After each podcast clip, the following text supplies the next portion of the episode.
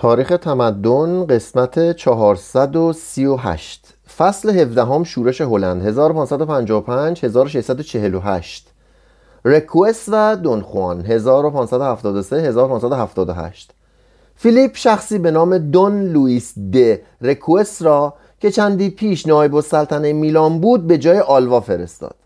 فرماندار جدید با ملاحظه تعداد و روحیه شورشیان در شگفت افتاد و در نامه خطاب به فیلیپ نوشت نتوانستم بفهمم که چگونه آن همه ناوگان وسیع را نگاه می‌دارند در صورتی که اعلی حضرت قادر به کمک رسانیدن به یک فروند هم نیست. اما ظاهرا مردانی که برای حفظ جان کاشانه مذهب غلط و روی هم رفته هدف خود می جنگند حاضرند که تنها آزوغه دریافت دارند و مواجب نگیرند. سپس از فیلیپ استدعا کرد که به او اجازه دهد همه غیر از بدعت گذاران متعصب را ببخشد و از این عده هم اجازه و به این عده هم اجازه مهاجرت بدهد و اخذ ده درصد مالیات فروش را ملغا کند.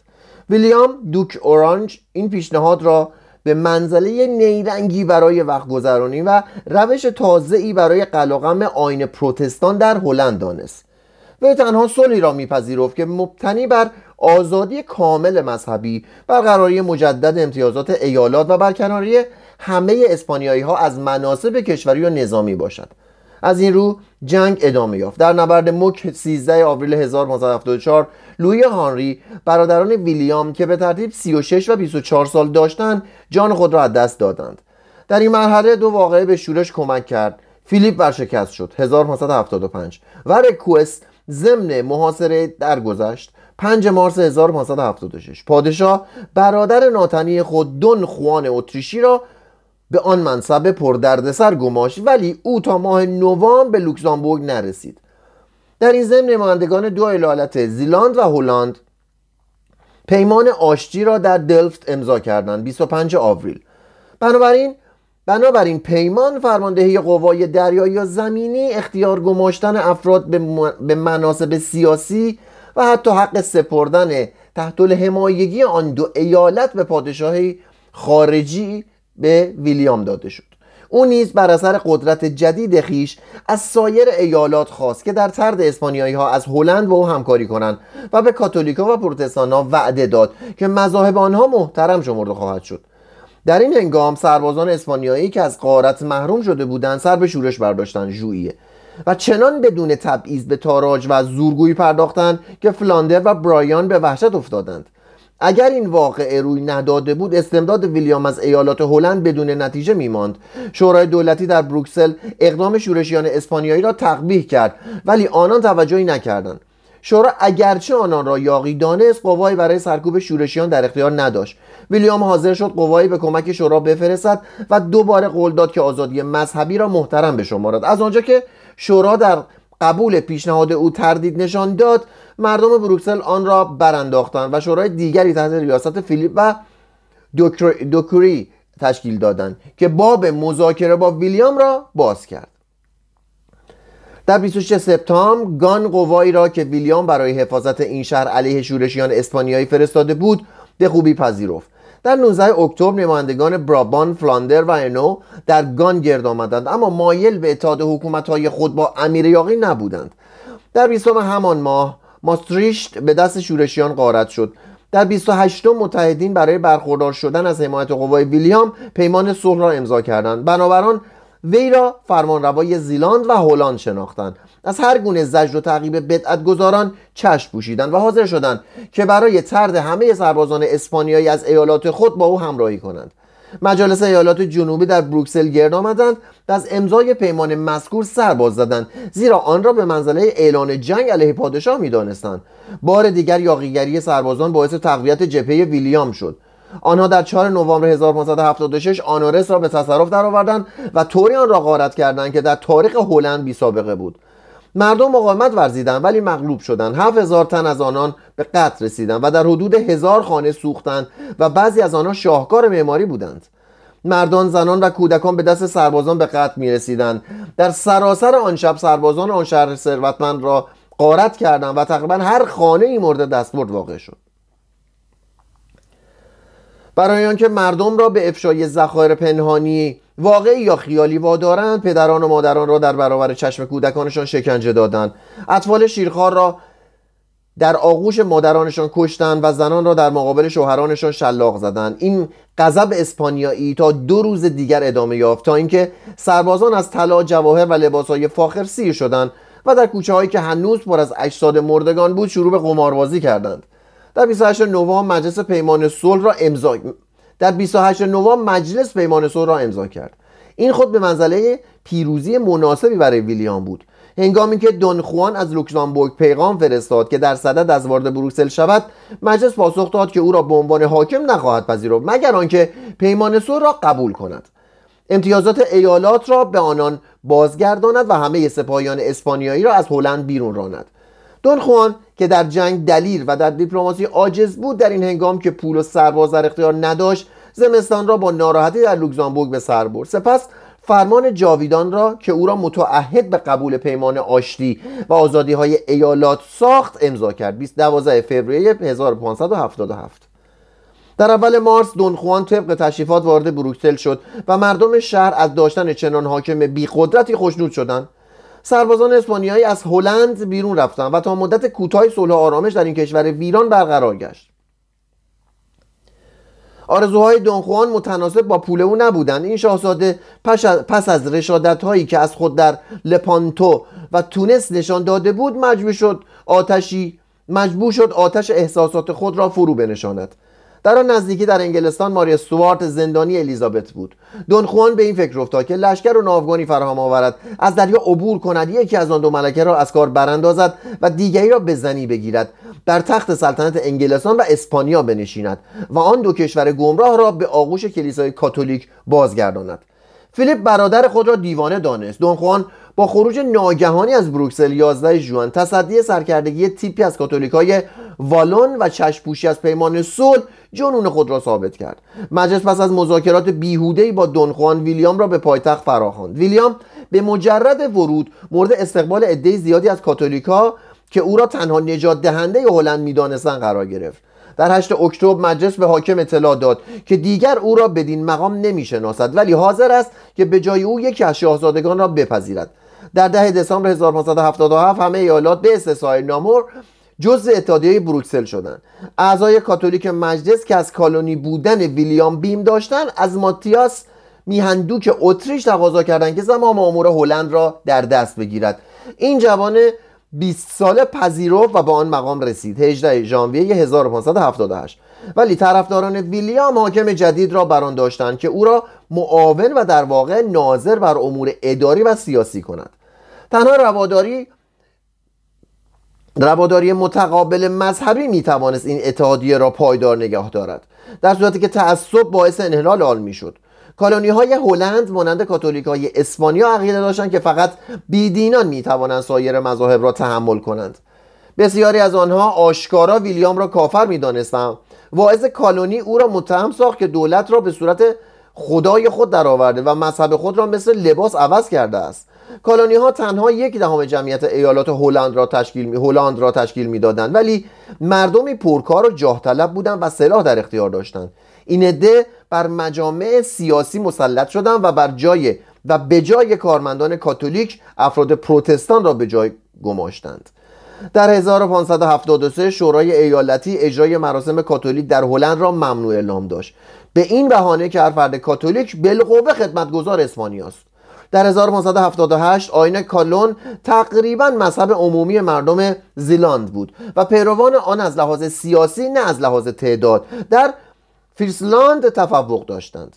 نهزت تمثال شکنی در 1572 به هلند و زیلاند پس از سال 1576 به سایر ایالات سرایت کرد.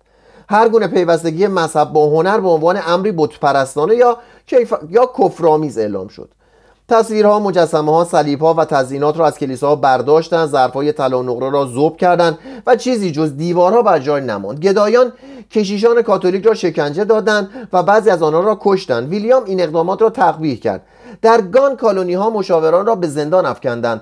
کلیساها و صومعه ها را غارت کردند و به آتش کشیدند. اموال کلیسا را ضبط کردند. جلوی مراسم کاتولیکا را گرفتند. راهبان را در میدان عمومی سوزاندند و یک جمهوری انقلابی به وجود آوردند. 1577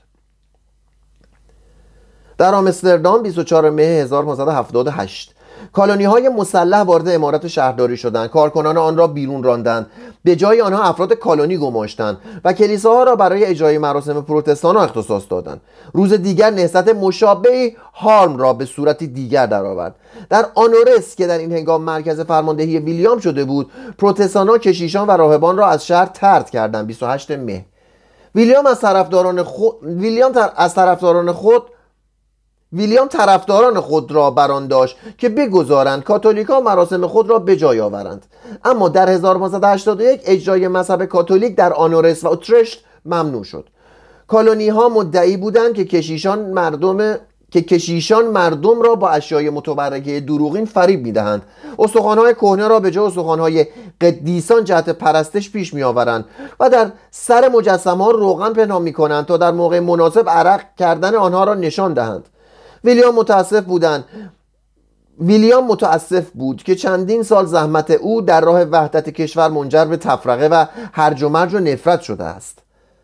حکومت دموکراتیک کالونی که در چندین شهر مستقر شده بود گرفتار چنین وضع آشفته گشت که افراد متمول خواه پروتستان خواه کاتولیک در شگفت بودند که آیا وضع جدید بدتر از سابق نیست؟ ویلیام برای برآوردن این تقاضا به منظور استقرار نظم با فرانسوا دوک آنژوا وارد مذاکره شد تا حکومت را از ماتیاس که مردی بیکفایت و ناچیز بود بگیرد اما آنژو خائن و بیارزش از کار درآمد از بد بخت از بخت بد ویلیام یک لشکر تازه اسپانیایی مرکب از 20 هزار مرد کارآزموده تحت فرمان یکی از قابلترین سرداران آن زمان به سوی شمال پیش می آمد. در دسامبر 1577 آلساندرو فارنزه دوک پارما لشکر خود را به خدمت دونخوان در لوکسامبورگ برد. این دو در 13 ژانویه 1578 قوای بی انضباط مجلس را در ژامبلو شکست دادند. مجلس هلند از بروکسل به آنورس گریخت. دون در این هنگام که احساس می‌کرد به افتخار جدیدی نایل خواهد آمد گرفتار تب خطرناکی شد و در اول اکتبر 1578 در 33 سالگی درگذشت. فیلیپ فارنزه از طرف فیلیپ به حکومت هلند منصوب و فصل تازه ای آغاز شد. پارما و اورانج 1578 1584 آلساندرو فارنزه که در این وقت 33 سال داشت فرزند مارگریت پارما نایب السلطنه پیشین بود. وی پس از آنکه در اسپانیا پرورش یافت نسبت به فیلیپ سوگند وفاداری یاد کرد. در لپانتو از خود دلیری ها نشان داد و 14 سال آخر عمر خود را در راه نگاهداری نواحی جنوبی هلند برای فیلیپ صرف کرد. در 1986 قرار بود که دوکنشین پارما و لقب آن را به ارث ببرد ولی هرگز آن منصب نایل نشد. تمامی نبوغ نظامی آلوا و کمی از بیرحمی او در این شخص وجود داشت اما در مذاکره و حسن معاشرت به مراتب پیشتر از آلوا بود. در این هنگام مبارزه برای حفظ هلند به صورت دوئلی میان دیپلماسی و سلاح دوک پارما و پشتکار قهرمانانه فرمانروای اورانج درآمد. اولی از کمک و سرمایه کاتولیکا برخوردار بود و دومی از بازرگانان هلندی کمک دریافت می داشت و تعصب دوستانش که گاهی مانع کار او نیز می شدن استفاده می کرد. در 5 ژانویه 1579 گروهی از اشراف کاتولیک تحت تاثیر تلقینات اسقف آراس اتحادیه آراس را برای حفاظت مذهب و اموال خود تشکیل دادند در 29 ژانویه ایالات اتحادیه اوترش را برای دفاع از مذهب و آزادی های خود به وجود آوردند. این هفت ایالات متحد بعدا به صورت هلند کنونی درآمدند باقی ایالات به هلند اسپانیا و بعد در قرن 19 به بلژیک موسوم شدند. تقسیم 17 ایالت به صورت دو کشور بر اثر دو عامل صورت گرفت. یکی تا حدی در نتیجه اکثریت کاتولیکا در جنوب و پروتستانها در شمال بود. و دیگری بر اثر انفصال جغرافیایی پست بومان به وسیله خلیج های کوچک و رودخانه وسیعی که به سبب وجود سطح قابل نظارت و ارزشان به صورت بندرها و سطح در مقابل ناوگان و نیروی نظامی اسپانیا درآمده بودند. در 19 مه اتحادیه آراس موافقت نامه ای به پارما امضا کرد و به موجب آن متحد شد که هیچ مذهبی جز کاتولیک را تحمل نکند و تسلط حکومت اسپانیا را به شرطی پذیرفت که امتیازات ایالات و بخشها دوباره برقرار شوند. دوک با ترغیب رشوه و زور به زودی همه ایالات جنوبی را به اطاعت از اسپانیا واداشت. رهبران کالونی در بروکسل گان و ایبر چشم از فیروزی های خود پوشیدند و به نواحی شمال گریختند در 12 مارس 1579 پارما با لشکری عظیم عازم ماتریش شد. این شهر از لحاظ سوق و جشی در کنار رودخانه به همین نام ساخته شده بود. از هر دو طرف نمونه های عجیب قهرمانی و وحشیگری دیده شد. مهاجمان برای مینگذاری و حمله به شهر راهروی در به طول چندین کیلومتر در زمین کندند مدافعان نیز از زن و من راهروهایی برای مقابله با آنان حفر کردند و نبردهایی تا دم مرگ در اعماق زمین به وقوع پیوست. مردم شهر آب جوشان در میان تونل ها ریختند و برای آنکه آنها را پر از دود کنند آتش های زیادی برافروختند. بدین ترتیب صدها تن از مهاجمان در آب جوش سوختند یا بر اثر دود خفه شدند. یکی از مینهای لشکر پارما نابهنگام منفجر شد و 500 تن از سربازان او را کشت. سربازانش هرگاه می‌خواستند از دیوارها بالا بروند با نیمسوز مواجه می‌شدند و حلقه های سوزان قیرندود به دور گردن آنان میپیچیدند. پس از چهار ماه کوشش و خشم مهاجمان سوراخی به دیوار کندند. شبانه آرام از میان آن گذشتند به مدافعان فرسوده که در خواب بودند حمله بردند و شش هزار زن و مرد و کودک را از دم شمشیر گذراندند. از سی هزار جمعیت شهر تنها 400 نفر زنده ماندند. پارما کاتولیکای والون را در آنجا ساکن کرد. این واقعه مصیبت بزرگی برای فرقه پرتستان بود. ویلیام که به عبس کوشیده بود به آن شهر کمک کند متهم به بیکفایتی شد و تا حدی هم این موضوع صحت داشت. همان اشخاص افرادکاری که در نتیجه تعصب و زورگویی خیش سیاست های وحدت بخش او را عقیم ساخته بودند در این هنگام به سبب مذاکراتش با دوک کاتولیک آنجا او را متهم به خیانت کردند و اظهار داشتند که وی طی سال گذشته در هیچ مراسم مذهبی شرکت نجسته است. فیلیپ از این فرصت استفاده کرد و ویلیام را به عنوان یاقی معرفی نمود و برای کشتن فوریو 25 هزار کرون طلا جایزه تعیین کرد. حکومت های محلی در پاسخ این عمل ویلیام را به عنوان فرمانده زیلاند و هلند انتخاب کردند. 24 ژوئیه 1581 و دو روز بعد نمایندگان زیلاند، هلند، گلدرلاند، اوترشت، فلاندر و برابان در لایه در لاهه سنت انکار در لایحه در لاه در می‌کنم. در لاهه سند انکار را امضا کردند و بدان وسیله رسما از اطاعت پادشاه اسپانیا سرباز زدند. سپس در مدرک که در تاریخ هلند همان اهمیتی را دارد که اعلامیه حقوق پارلمان در تاریخ انگلستان اعلام داشتند. فرمان روایی که اتباع خود را برده خیش می‌داند و آزادی های آنان را از میان می‌برد نباید به عنوان پادشاه آنان محسوب شود بلکه ممکن است مطابق قانون از سلطنت برکنار شود. در نظر ویلیام محرومیت از حقوق به منزله تشخصی بود.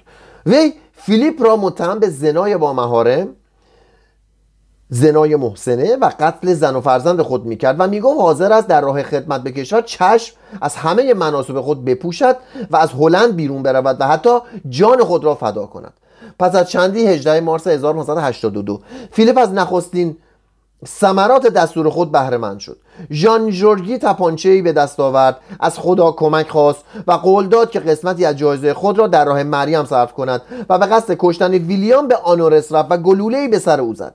گلوله از زیر گوش راست وارد شد و سقف دهان بیرون آمد و از گونه چپ بیرون زد. ملازمان ویلیام بیدرنگ قاتل را گرفتن و کشتن ولی ظاهرا مأموریت او پایان پذیرفته بود. فارنزه از ایالات شورشی دعوت کرد که پس از مرگ رهبر خود با پادشاه صلح کنند. اما ویلیام بر اثر مواظبت فداکارانه زن خود شارلوت که به سبب خستگی و ابتلاع به تب در پنجم ماه مه درگذشت اندک اندک بهبود یافت. در ماه ژوئیه دو توطئه‌گر ناشناس نقشه به منظور مسموم ساختن ویلیام و دوک آنژو ترک کردند. ولی نقشه آنان کشف شد و خود آن جنایتکاران دستگیر شدند. یکی از آنان در زندان خودکشی کرد دیگری را به پاریس فرستادند. در آنجا او را محاکمه کردند مجرم شناختند و اعضای او را به وسیله چهار اسب از یکدیگر جدا کردند. در 1582 آنژو ادهی سرباز فرانسوی در آنورس به دور خود گرد آورد.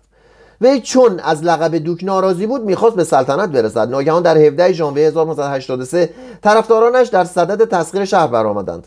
مردم مقاومت کردند. حدود دو هزار نفر جان خود را دست دادند. این بلوا به جایی نرسید. آنجا رو به گریز نهاد. و ویلیام به سبب آنکه مدتها از او طرفداری کرده بود محبوبیت خود را بیش از پیش از دست داد. در ماه مارس کوشش دیگری به منظور کشتن او به من آمد و او چون احساس خطر می‌کرد مرکز فرماندهی خود را به دلفت انتقال داد. در این هنگام فقط دو ایالت از ایالات متحد هنوز طرفدار ویلیام بودند و این دو یعنی زیلان و هلند تر وفاداری خود را با مورسی کردن منصب ستاد در خانواده ویلیام نشان دادند. دسامبر 1583 بدین ترتیب سلسله اورانج که در سال 1688 نیمی از انگلستان را فتح کرد و نیمی دیگر را به ارث برد تأسیس شد. قاتلان هنوز پافشاری می‌کردند. در آوریل 1984 هانس هانسون از اهالی فلاشینگ کوشید که اقامتگاه ویلیام را منفجر کند ولی در این راه توفیق نیافت و به قتل رسید. بالتازار ژرار اهل برگونی که مرد متعصبی بود و خیال دریافت 25 هزار کرون را در سر میپرورد به خدمت دوک پارما رفت و آمادگی خود را برای کشتن دوک اورانج اعلام داشت. پارما آن جوان 20 ساله را در خور این اقدام تهورآمیز ندانست. از پرداخت مبلغ مختصری که او می‌خواست سرباز زد. ولی به او قول داد که اگر این در این کار موفق شود پاداش کامل آن را دریافت خواهد داشت. شرار به دلف رفت خود را به صورت کالونی فقیر و آبدی درآورد. دوازده کرون صدقه از دست ویلیام دریافت داشت و سه گلوله به او زد. ژوئیه 1584 ویلیام ظرف چند دقیقه جان به جان آفرین تسلیم کرد. ژرار دستگیر و در حضور قضات شهر محاکمه شد.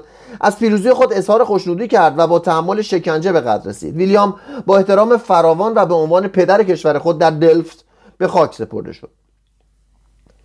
از آنجا که وی تقریبا همه دارایی خود را در راه شورش صرف کرده بود دوازده فرزندش توحید دست ماندند و این خود به منزله گواهی خاموش بود که نشان می‌داد ویلیام به کمال شرافت رسیده است.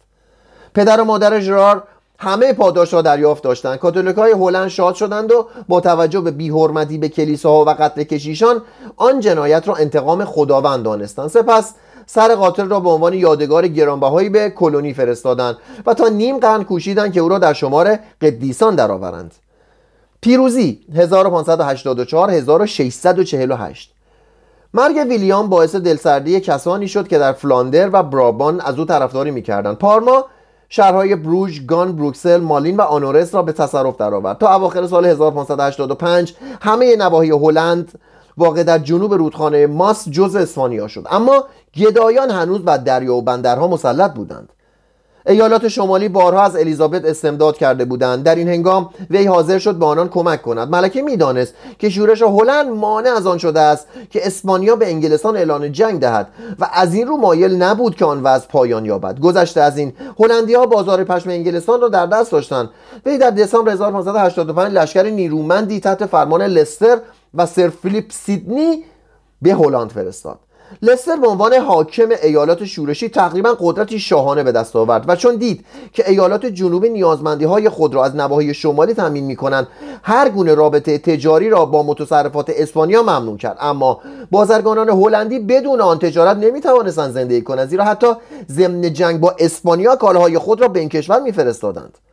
از این رو از اطاعت دستور لستر سرباز زدند. این سردار چون در زوتفن شکست خورد 22 سپتامبر 1586 از نظر ملکه افتاد و با رسوایی و تنفر هلند را ترک گفت. تا یک سال نواحی شمالی گرفتار هرج و مرج بودند اما آن جمهوری در نتیجه عوامل زیر از خطر نجات یافت. سرگر بودن پارما به نقشه فیلیپ جهت حمله به انگلستان. مبارزات پارما علیه هانری در علیه هانری دوناوار در فرانسه. تسلط هلندی ها بر دریا و رودخانه ها ثروت و پافشاری بازرگانان هلند و نبوغ سیاسی یان وان اولدنبارنولت و نبوغ نظامی موریس ناسویی فرزند ویلیام دوک اورانج. موریس چندی پس از مرگ پدرش به حکومت زیلاند و هلند انتخاب شد. وی در 1588 در 21 سالگی به دریا سالاری و فرماندهی کل قوای ایالات متحده هلند نیز برگزیده شد. در 1590 اترشت اورایسل و گلاندرلاند او را سردار خود شناختند. موریس با استفاده از خطابه های سیمون استویونوس درباره ریاضیات آخرین اطلاعات علمی را در مورد بالستیک مهندسی و محاصره به کار بست. سپس ارتش هلند را با نظم و انضباط جدید تربیت کرد و در یک سلسله نبرد 1590 تا 94 که از لحاظ حرکت سریع و استراتژی شگفتانگیز بسیار جالب بود. زوتفن دونتر نیمگن و گرونیگن را دوباره به تصرف درآورد. پارما پس از اینکه استعداد و پول خود را در راه حملات بیهوده فیلیپ به انگلستان و هانری چهارم به هدر داد بر اثر فرسودگی و جراحات جنگی در سپاه درگذشت. 20 فوریه 1592 پس از او مهین‌دوک ارنست اتریشی از طرف فیلیپ به حکومت هلند منصوب شد. ولی او نیز مدتی بعد درگذشت. جانشین او کاردینال مهین‌دوک آلبرت بود که از مناصب مذهبی خود چشم پوشید و با دختر پادشاه ازدواج کرد. فیلیپ اندکی پیش از مرگ 1598 حق سلطنت در هلند را به آلبرت و ایزابل تفویض کرد. با این شرط که اگر بدون فرزند درگذشتند سلطنت هلند به اسپانیا بازگردد. آن دو با کفایت و ملاطفت حکمرانی کردند و اگرچه نتوانستند ایالات شمالی را مطیع و منقاط خیش سازند ولی موفق شدند که در جنوب حکومتی به وجود آورند که تحت آن هنرهای مذهبی همزمان با کشیدن تصویرهای زنان اوریان به وسیله روبنس رونق یافت. در 1603 شخصیت تازه‌ای ظهور کرد. آلبرت شهر اوستاند را مدت دو سال بدون نتیجه در محاصره گرفت. یکی از بانکداران ایتالیایی به نام آمبروجیو دسپلولا ثروت خود را در اختیار دولت اسپانیا گذاشت. قوای مرکب از 8000 سرباز فراهم و مجهز ساخت و اوستند را محاصره کرد و تصرف کرد. ولی حتی دارایی عظیم او قدرت مقابله با ثروت بازرگانان هلندی را نداشت. این عده مانند گذشته کشتیهایی می ساختند و به ناوگان اسپانیایی آسیب می و مانع ارسال طلا از آمریکا به اسپانیا می شدند آلبرت و ایزابل که از محاصره و کشتار خسته شده بودند جهت مذاکره با هلندی ها اصرار میورزیدند و فیلیپ دوم که از ورشکستگی به جان آمده بود پذیرفت. اوندن بارنولت علا رغم اعتراضات موریس هلندی ها را به صلح واداشت. در 1609 اهنامه متارکه جنگ به امضا رسید و هلند مدت 12 سال از صلح برخوردار شد. هماهنگی در داخل و صلح در خارج کشور با یکدیگر نسبت معکوس داشت. موریس از تسلط اوندل بارنولت بر امور جمهوری خشمگین بود چون این ایالت به اندازه مجموع سایر ایالات دارای ثروت بود و همان اندازه هم مالیات به مجلس می پرداخت آن شخص در اتحادی از قدرتی متناسب با آن ثروت و همچنین متناسب با شخصیت خیش بهره بود. گذشته از این مالکانی که بر ایالات تسلط داشتند و بازرگانانی ثروتمند که در نواحی مختلف کارها را اداره می کردند از اوندن بار نولت که مانند آنها از دموکراسی تنفر داشت طرفداری می‌کردند. وی می‌گفت ترجیح می‌دهم که زیر دست باشم ولی از عوام اطاعت نکنم. موریس که از مردم کمک می‌خواست دریافت که اگر کشیشان کالونی را با خود موافق سازد به مقصود خواهد رسید. در این هنگام اختلاف مذهبی که کشور را با آتش کشید سه جنبه به خود گرفت. کشمکش روزافزون میان کلیسا و دولت دشمنی میان کاتولیکا و پروتستان ها اختلاف بر سر اصول مذهب در داخل فرقه پروتستان. مجامع کالونی میکوشیدند که خط مش سیاسی را تعیین کنند و دولت را به صورت عامل اجرای عقاید خود درآورند. مجلس مجامع کالونی را نمونه های خطرناک دموکراسی می‌دانست و اوندن بارنولت که از روحانیان می‌خواست زمام, زمام حکومت را به دست کارمندان کشوری بدهند عده زیادی را با خود دشمن کرد. عجب آنکه حتی در ایالات شمالی بیشتر مردم در 1609 هنوز کاتولیک بودند. قانون مذهب کاتولیک را قانون مذهب کاتولیک را ممنوع کرده بود. ولی این قانون اجرا نمی‌شد و 232 کشیش به اجرای مراسم پیروان کاتولیک مشغول بودند. شورای ایالتی اترش به کشیشان دستور داد که با زنانی که خانه آنان را اداره می‌کردند ازدواج کنند ولی عده کمی این دستور را گردن نهادند. در داخل جوامع پروتستان میان کالونی ها و اقلیت انانگسیختگان اختلاف وجود داشت. عده اخیر از آن لحاظ به این نام معروف نشدند که واقعا انانگسیخته بودند بلکه می‌خواستند که همه فرقه ها حتی کاتولیک ها از آزادی برخوردار باشند و اصول فرقه پروتستان آزادانه و به شیوه های تصیب کننده مورد تفسیر واقع شود. این وارثان نظریات اراسموس از طرف کالونی های متعصب پاپ پرست نامیده شدند. گروه اخیر معتقد به اصل تقدیر بودند و می‌خواستند که مذهب آنان در سراسر ایالات متحده هلند اجباری شود. کورنگرت منشی سابق دوک اورانج در نوشته های خود که زبان ادبی هلند را به وجود آورد از آزادی مذهبی طرفداری می‌کرد. یا کوبوس آرمینیوس از کشیشان آمستردام معمور شد که عقاید کورنگرت را رد کند. اما ضمن آنکه آنها را جهت پاسخ دادن به او مطالعه می کرد خود را طرفدار خود طرفدار آنها شد و هنگامی که به مقام استادی الهیات در لیدن رسید کالونی های متعصب را با مطالب خود دچار وحشت کرد زیرا اصل تقدیر را مورد تردید قرار داد و برخلاف گفته های لوتر و کالون اظهار داشت که بشر هم به وسیله اعمال خوب و هم به وسیله ایمان رستگار می شود همچنین گفت که کافران پرهیزکار نیز از عذاب جهنم خواهند رست و سرانجام همه افراد نجات خواهند یافت. در این وقت فرانسیسکوس گوماروس که همکار او بود او را بدعتگذاری فتنانگیز شمرد. آرمینیوس در 1609 درگذشت. وی تا آن وقت عده زیادی را از جمله اوندل بارنولت و هوخو گروتیوس را که در که از روتردام حقوق می گرفت طرفدار خود کرده بود. از سال 1610 این اشخاص انان گسیخته مطالبی علیه اصول تقدیر برگزیدگی و محرومیت از نجات یافتگان نوشتند و پیشنهاد کردند که مجمع از روحانیان برای تعریف مذهب اصلاح شده تشکیل شود.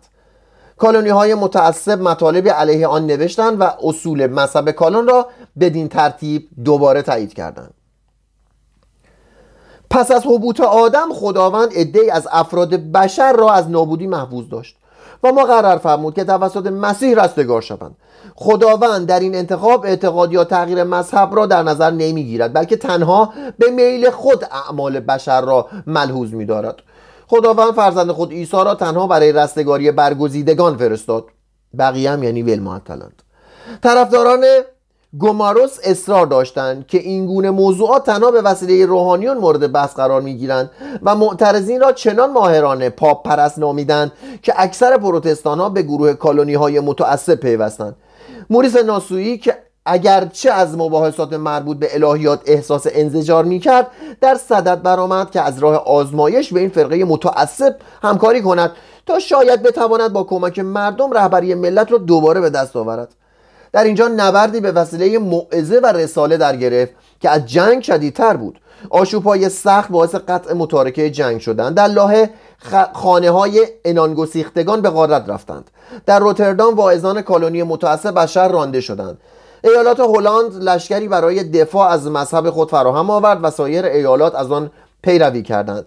به نظر می رسید که جنگ داخلی به زودی آن جمهوری را که تازه تشکیل یافته بود از میان خواهد برد.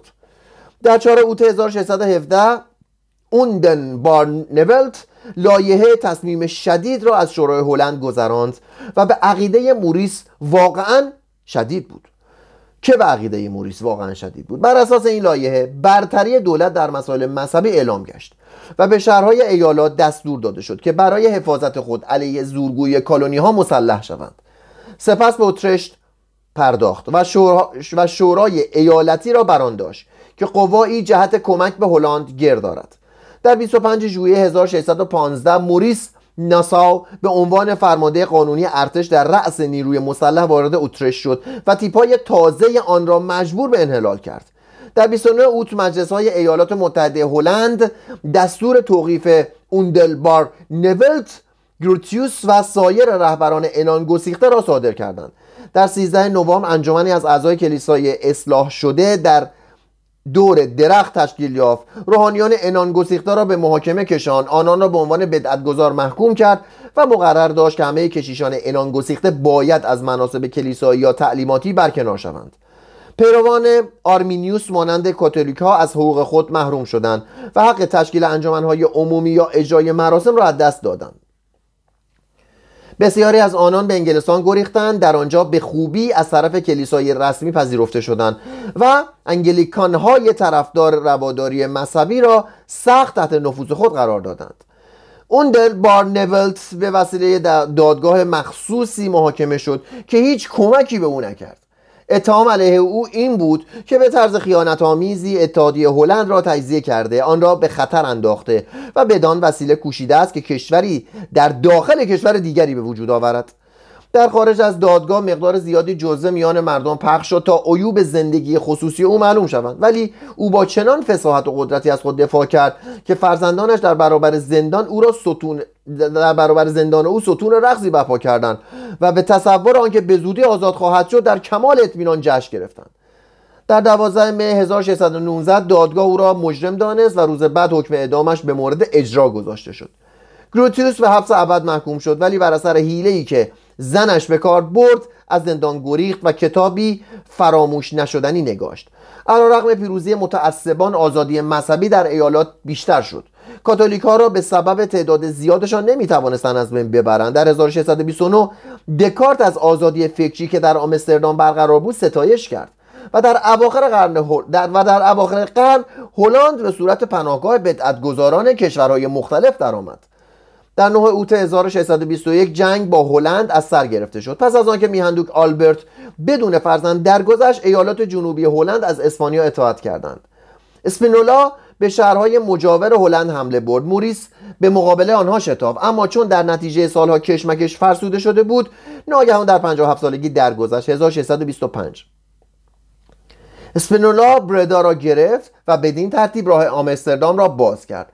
هلندی ها اوضاع خود را به سرسخت با سرسختی بهبود بخشیدند فردریک هانری که جانشین برادر خود شد به دشمنان حمله برد و دوستان را با استعداد نهانی خیش به عنوان سیاستمدار و سردار به شگفت انداخت.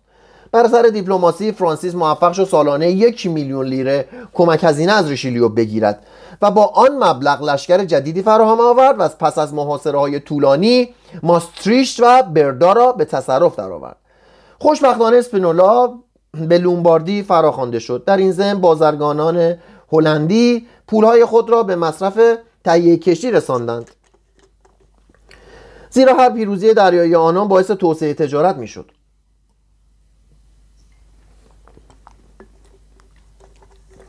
در 1628 یکی از ناوگان کوچک هلندی تعدادی از کشتیهای اسپانیایی را که حامل طلای مکزیک بود به تصرف درآوردند. یک ناوگان دیگر هلندی به 13 کشتی اسپانیایی در رودخانه حمله بردند. آنها را خراب کردند و 5000 تن را به اسیری گرفتند. 1631 درخشانترین پیروزی دریایی آنان در دانز به دست آمد. دریا سالار مارتن ترومپ نام داشت. اسپانیایی ها که مصمم بودند بندرهای هلند را از دست مردم این کشور بگیرند ناوگان تازه مرکب از 77 کشتی که 24 هزار نفر جاشو در آنها کار می‌کرد فراهم آوردند. ترامپ پس از مشاهده این ناوگان در دریای مانش تعدادی کشتی خواست و با 75 کشتی به مقابله دشمن شتاب و همه صفاین اسپانیایی را به استثنای هفت فروند کشتی یا غرق یا خراب کرد یا به تصرف درآورد.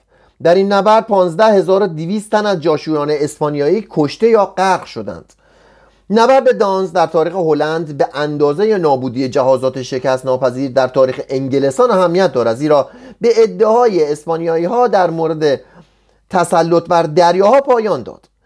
خط حیاتی میان اسپانیا و مستعمرات آن را قطع کرد و نظیر پیروزی فرانسوی ها بر اسپانیایی ها در نبرد روکرو 1643 تفوق اسپانیایی ها را در اروپا از میان برد. اسپانیا که سخت گرفتار جنگ سی ساله شده بود تصمیم گرفت همه چیز را به هلندی ها بدهد تا بتواند آزادانه با فرانسوی ها بجنگد.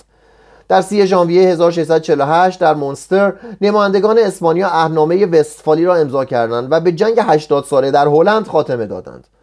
بنابراین عهدنامه جدایی کامل ایالات متحده هلند از اسپانیا اعلام شد. متصرفات آنها مورد قبول قرار گرفت. به کشتی های بازرگانی هلندی در هند و هند غربی حق آزادی تجارت داده شد. همچنین مقرر گشت کشتی های تجاری که از طریق رودخانه راین با دریای شمال رابطه دارند فقط در بندرهای هلند لنگر بیاندازند. بدین ترتیب طولانی ترین و دلیرانه ترین و بیرحمانه ترین کشمکش ها در راه کسب آزادی خاتمه یافت. جلسه آینده فصل 18 از روبنستا رامبران.